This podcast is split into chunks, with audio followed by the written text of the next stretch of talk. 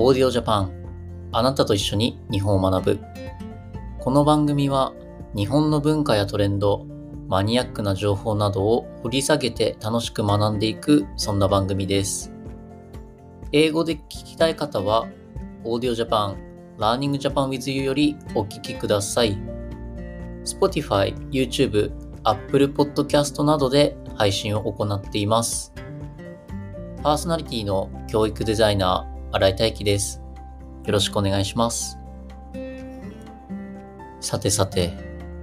これを聞いているあなたは、好きなお寿司何かありますか？私、新井大輝は、イカとサーモンが好きなのですが、もともと日本人が食べていた天然の酒というのは、寄生虫がいる関係で生殖があまりされていなかったんですよね。一方でノルウェーのサーモンは寄生虫リスクが少なくて生殖ができるので当時のノルウェー担当者が粘り強く日本に売り込みを続けた結果今日のようなサーモンの寿司が提供されるようになりましたと自分自身サーモンも日本で当たり前のように浸透していたと思っていましたので、これを知った時は、へえ、そうなんだと思いましたね。たまに夕食で白米、サーモン、アボカドを混ぜて醤油漬けで食べる時もありますので、サーモンを刺身や寿司として食べる習慣、文化を作ってくれた当時のノルウェー担当者に感謝したいなと思いましたね。はい。そこで今回は日本だけではなく世界中で大人気の寿司について話をしていきたいと思います。前半では寿司の歴史について掘り下げ、後半部分では視点を変えまして、寿司職人は稼げるのかについて話を展開していきたいなと思います。エンディングでは今回の内容について調べて思ったことについての雑談です。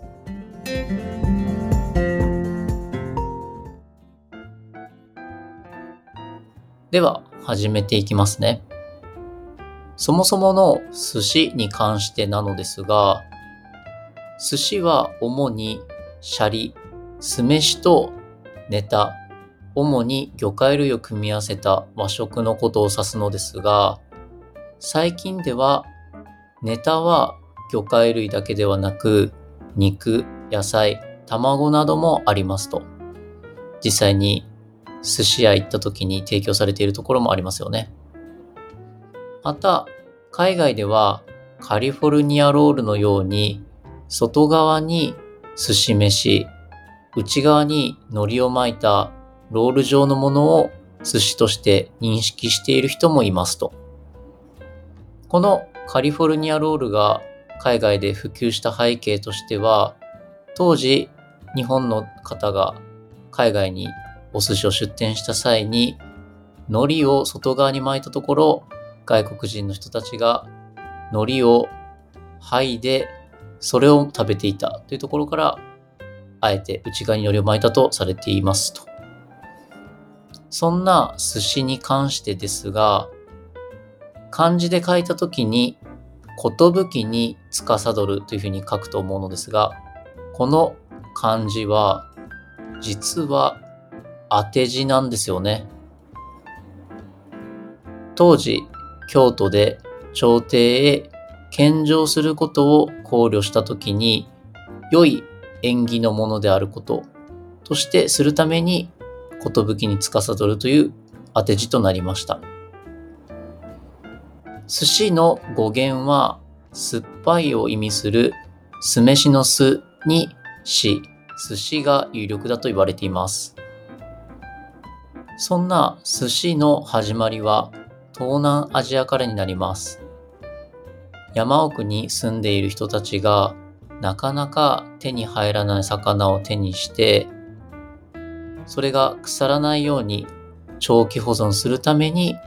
考えられたものになります。具体的には、魚に塩を振ってご飯と合わせて漬け込んで自然発酵させたものになりまして、それは慣れ寿司と呼ばれていました。日本には8世紀頃、時代ですと大体奈良時代頃に伝わったと言われています。滋賀県の琵琶湖周辺あたりの地域では、今も家庭料理として代々受け継がれているところが多いです。琵琶湖で採れる小餅の煮ごろ船を丸ごと漬け込んで約3ヶ月から1年間発酵させます。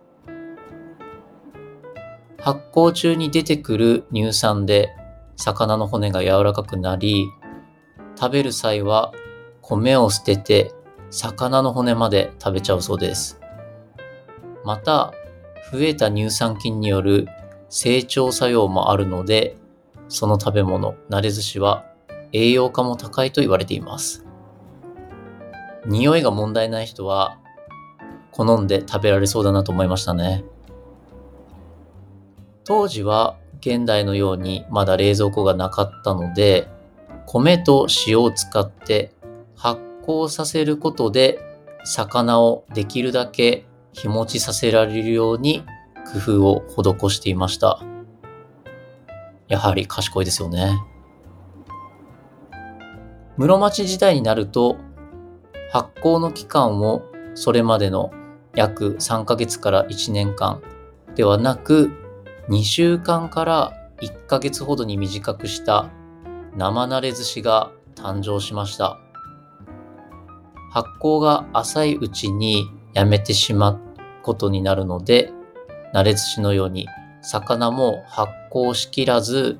生の状態に近いですと。その結果、魚とご飯を一緒に食べるようになっていきました。なので、お店で出す際は食べる日から逆算してお寿司を作ることもできるようになっていきました。つまり最初に述べた慣れ寿司は単なる魚の保存食だったのですが生慣れ寿司によって一つのご飯料理へと進化を遂げていきました。これが今の押し寿司や箱寿司の原型ともされていますと。さらに江戸時代になっていくと酢飯の元となる酢が一気に庶民にも普及したため食べ方が変わっていきましたと。それまでの魚を発酵させるやり方から寿司に酢を使用する早寿司が誕生しました。早寿司は四角い箱に押し固めて入れたところから箱寿司とも言われていまして主に関西地域を中心に普及していきました。一方、関東では江戸の寿司職人、花屋与平という人が押し寿司の開発を試みる中で、さらに手早く作れる握り寿司を考案しました。酢を混ぜた米に魚介類を乗せることで、客の前で握ってすぐに食べることができる、ある種、ファーストフードとして、それは人気となっていきました。しかし、当時の寿司は、なんと、おにぎりほどの大きさがあったので、食べづらいのが難点でした。寿司を求める客層には、主に大工や左官などの労働者が多かったので、彼らの空腹を満たそうとした結果、自然と大きく作られることになっていましたと。そこで、花屋与平という人は、寿司を2つに切ることで食べやすくなるように工夫した結果、ますます評判が高くなっていきました。今日、どのお店でも、特に回転寿司とかでは、寿司が2貫で提供される最初の期限はここにあると言われています。確かに1巻だけだとなんか物足りないんですよね。この握り寿司が関東のみではなく全国へと普及していったのは1923年に発生した関東大震災や第二次世界大戦が終わってからだと言われています。地震や戦争の影響で東京から地方、今でいう I ターンや U ターンが起こり、江戸で行っていたことを別の地方でも始める人が増えていきました。昭和時代から平成になっていくと安くて気軽に食べられる回転寿司であったりスーパーなどで気軽にお持ち帰りできるパック寿司など様々な業態へと展開していきますと。ちなみに回転寿司が誕生したのは1960年頃と言われています。東大阪市にオープンした回る元禄寿司というお店が1号店で、当時この独特の回る台を作った時には、ビール工場のベルトコンベアをヒントに開発されたそうです。このお店、当時人でかなり溢れていたので、人手に頼ったシステムをもっと効率化するために開発した回転寿司。その結果、さらなる人を集客し、お店の経営をいい意味でもっと困らせる結果になりましたね。先日の放送で話したカップラーメンのこと、安藤桃福さんのインスタントラーメン開発でも思ったのですが、ビール工場のシステムを回転寿司に応用させるひらめきと根性は本当に見習いたいと思いましたし、効率化するために作ったものがさらに効率化できなくなったっていう、このネタってすごい面白いなって個人的に思いましたね。この回転寿司のシステムは1970年に大阪で開催された日本万国博覧会で多くの人に広く知られるようになりました。この博覧会に元禄寿司が出展して表彰されたことで、それまでも大阪ではある程度知名を得ていたのですが、その結果、なんと240店舗までに店舗数を増やすことになっていきました。今ここまでいろいろ話をしてきたのですが、寿司の歴史を掘り下げていくと、形、見た目、いろいろ変わりながら、今のようなものになっていきました。一旦まとめてみると、まずは東南アジアで行われていた保存方法が奈良時代頃に伝わって、慣れ寿司と呼ばれるようになりました。次に室町時代に新しくなりまして、発酵期間を短くした生慣れ寿司に変容し、魚とご飯を一緒に食べるような習慣が生まれていきました。江戸時代になると、酢が普及したことで、関東では握り寿司、関西では箱寿司が普及していきます。そして近年では回転寿司やパック寿司などに展開しているというところになります。これはちょっと余談にはなるのですが、やっぱり日本の国の雰囲気として外国から輸入したものとか、それを独自のカルチャー、新しいものへと変容させる力が強い国だなと私、新井大輝は思いましたね。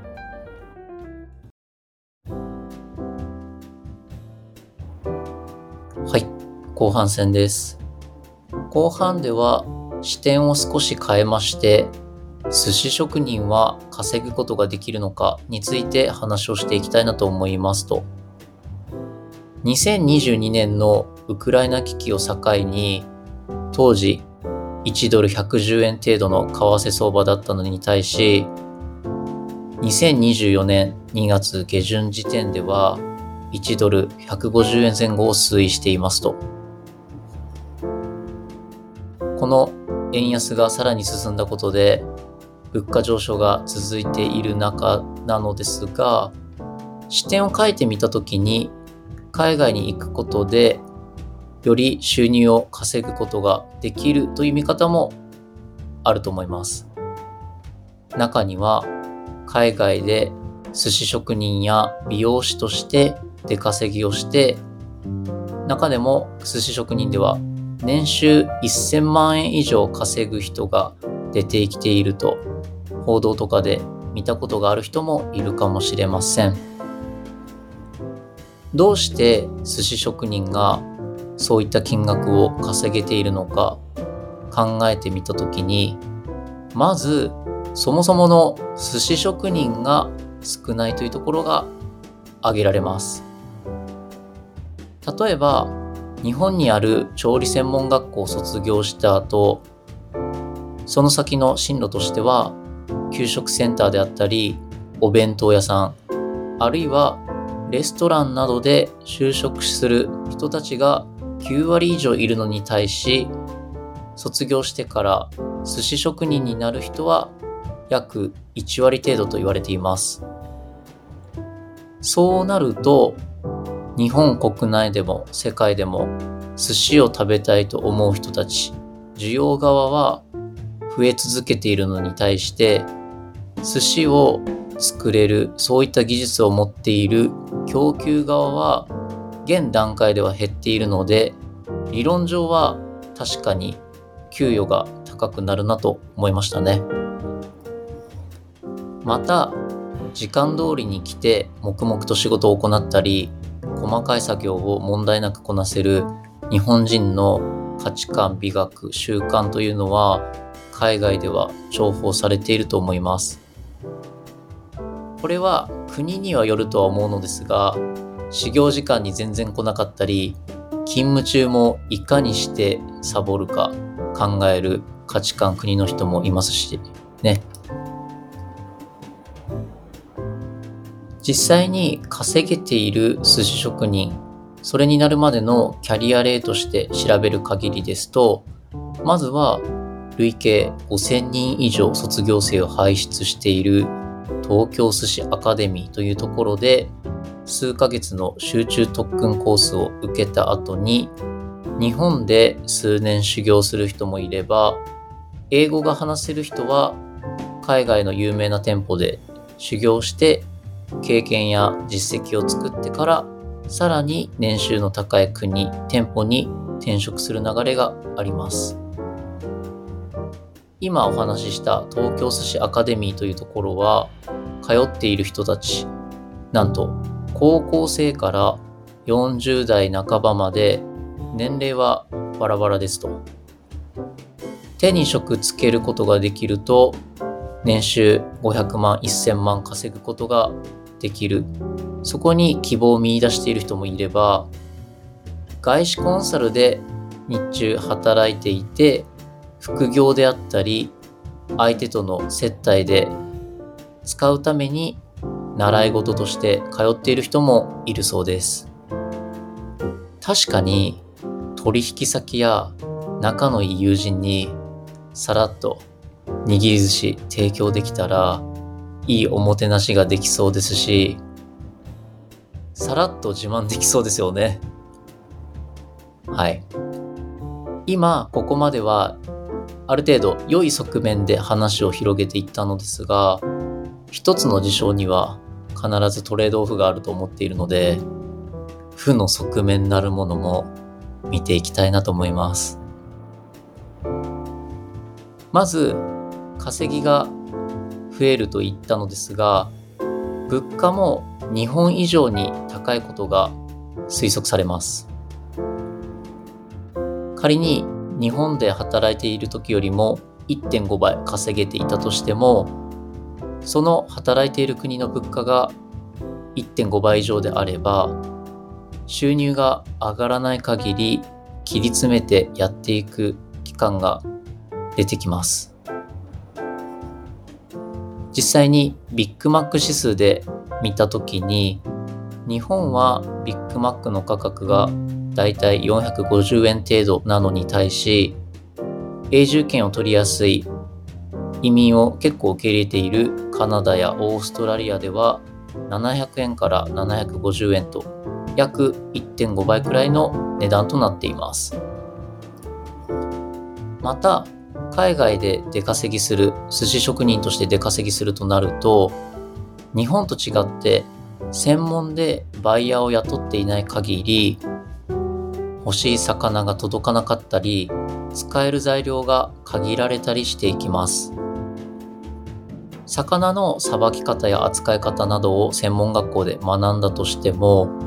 実際にお客さんと向き合っている中で経験を積んでいく中で、うん、実際にお客さんと向き合っていく中で経験を積んで初めて満足のいくものが実際にお客さんと向き合っている中で経験を積まないと満足のいくものが提供できない可能性もあります。特に近年では海外においておまかせという日本の言葉がそのままアメリカでも浸透し客がメニューを見て注文するのではなくお任せで一から全部職人が料理を作ることもありますそうなると毎日仕込みだけでも4時間から5時間かかったり食材の調達でもさらに時間を要したりするなと考えられます。となると海外で働くとなった時に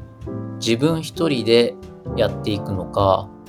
有名職人のもとで雇われて働くのかあるいは自前で箱を作って人を採用して回していくか。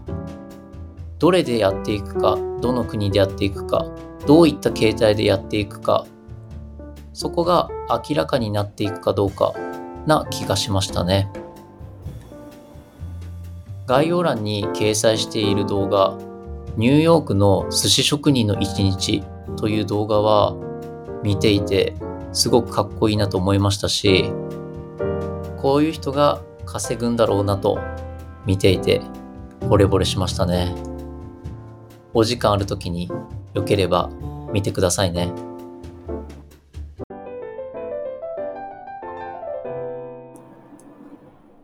オーディオジャパン、あなたと一緒に日本を学ぶエンディングの時間となりました。これまでも軽く雑談というか一言は入れていたのですが、今回からもう少し気持ち長めに雑談していきたいなと思います。今回調べていて改めて思ったこととしては、〇〇は稼げますという言葉は、ある種発信側のポジショントークに過ぎないことを、これは念頭に置いておく必要があるなと感じましたね。もちろん、その人の努力で勝ち取ったものであることは、すごくわかる一方で、うまくいくときの大半はタイミングだと思っている自分がいるからなんですよね。実体験としては、今から約5年前になりますね。2019年当時、23歳か24歳の時に、ちょっとだけ始めた YouTube、今も続けていたら、タイミングの波に乗って、今頃、最低でも登録者数万人になっていったと思うんですよね。実際に今まで上げた動画の中で一番 PV を稼いだ動画というのは2019年最初の頃に上げた動画なんですよね。2019年当時と今とで比較したときに、絶対に今の方が教えるスキルは高いですし、経験もあるのですが、見えない波にタイミングよく乗っている方が注目を浴びて、その結果、自分のスキル、経験以上のことをやっている可能性が高いなと思います。つまり何が言いたいかというと、スキルも大事ではあるのですが、有名であること、知られていること、注目を浴びることの方が結果、チャンスが転がってきやすいなと思うんですよね。かといって、じゃあそのタイミングどうやって見極めるのかと聞かれたとしても、サーフィンでいついい波が来るのかわからないくらい難しいことだと思います。反対に自分で注目浴びようと変なことをしてしまうと炎上して一発アウトになる世の中でもあるので、やれることがあるとするならば、いつその波が来ても対応できるように日々準備したり、そもそも自分はどの方向に進んでいくのか、ある程度目星をつけた上で、やれることを淡々とやることが遠いようで近いのかなと思っています。現状、今回の放送で10回目となるのですが、やはりアウトプットして初めて理解できたことが増えたなと認識しています。例えば、住む場所である程度決まるパーソナリティの話や、日本型ライドシェアの現状などがあります。自分自身でリサーチして整理していったことで、具体性がより深まったような感覚です。この調子で週に2本くらいのペースで配信していけば、今年の12月に100本程度溜まって、そこでようやくいいデータが取れて、検証の質が良くなって、あ、こういうふうにやればいいんだな。もしくは、あ、これだけやっても今後伸びる可能性はちょっと難しいかもなと分かってしまうかもしれません。どうなるのか、結果は少なくとも1年後です。はい。来週で29歳になる男性の独り言でした。冒頭でもお伝えしましたが、オーディオジャパン、あなたと一緒に日本を学ぶ。英語版で聞きたい方は、オーディオジャパン、Learning Japan with You よりお聞きください。2月より毎週火曜日と金曜日朝6時に配信していきます。火曜日は馴染みやすいテーマ、金曜日は日本の時事ネタを中心に取り上げていきます。次回の金曜日の放送では、日本の書店について話をしていきたいなと思います。また、番組の感想やお便りもお待ちしております。概要欄にあるアンケートフォームよりご記入お願いいたします。あなたからのお便り楽しみにしていますね。今回の放送で気に入った方は、ぜひチャンネルの登録やフォローボタンを押してください。最後まで聞いていただきありがとうございました。お相手はパーソナリティの教育デザイナー、新井大輝でした。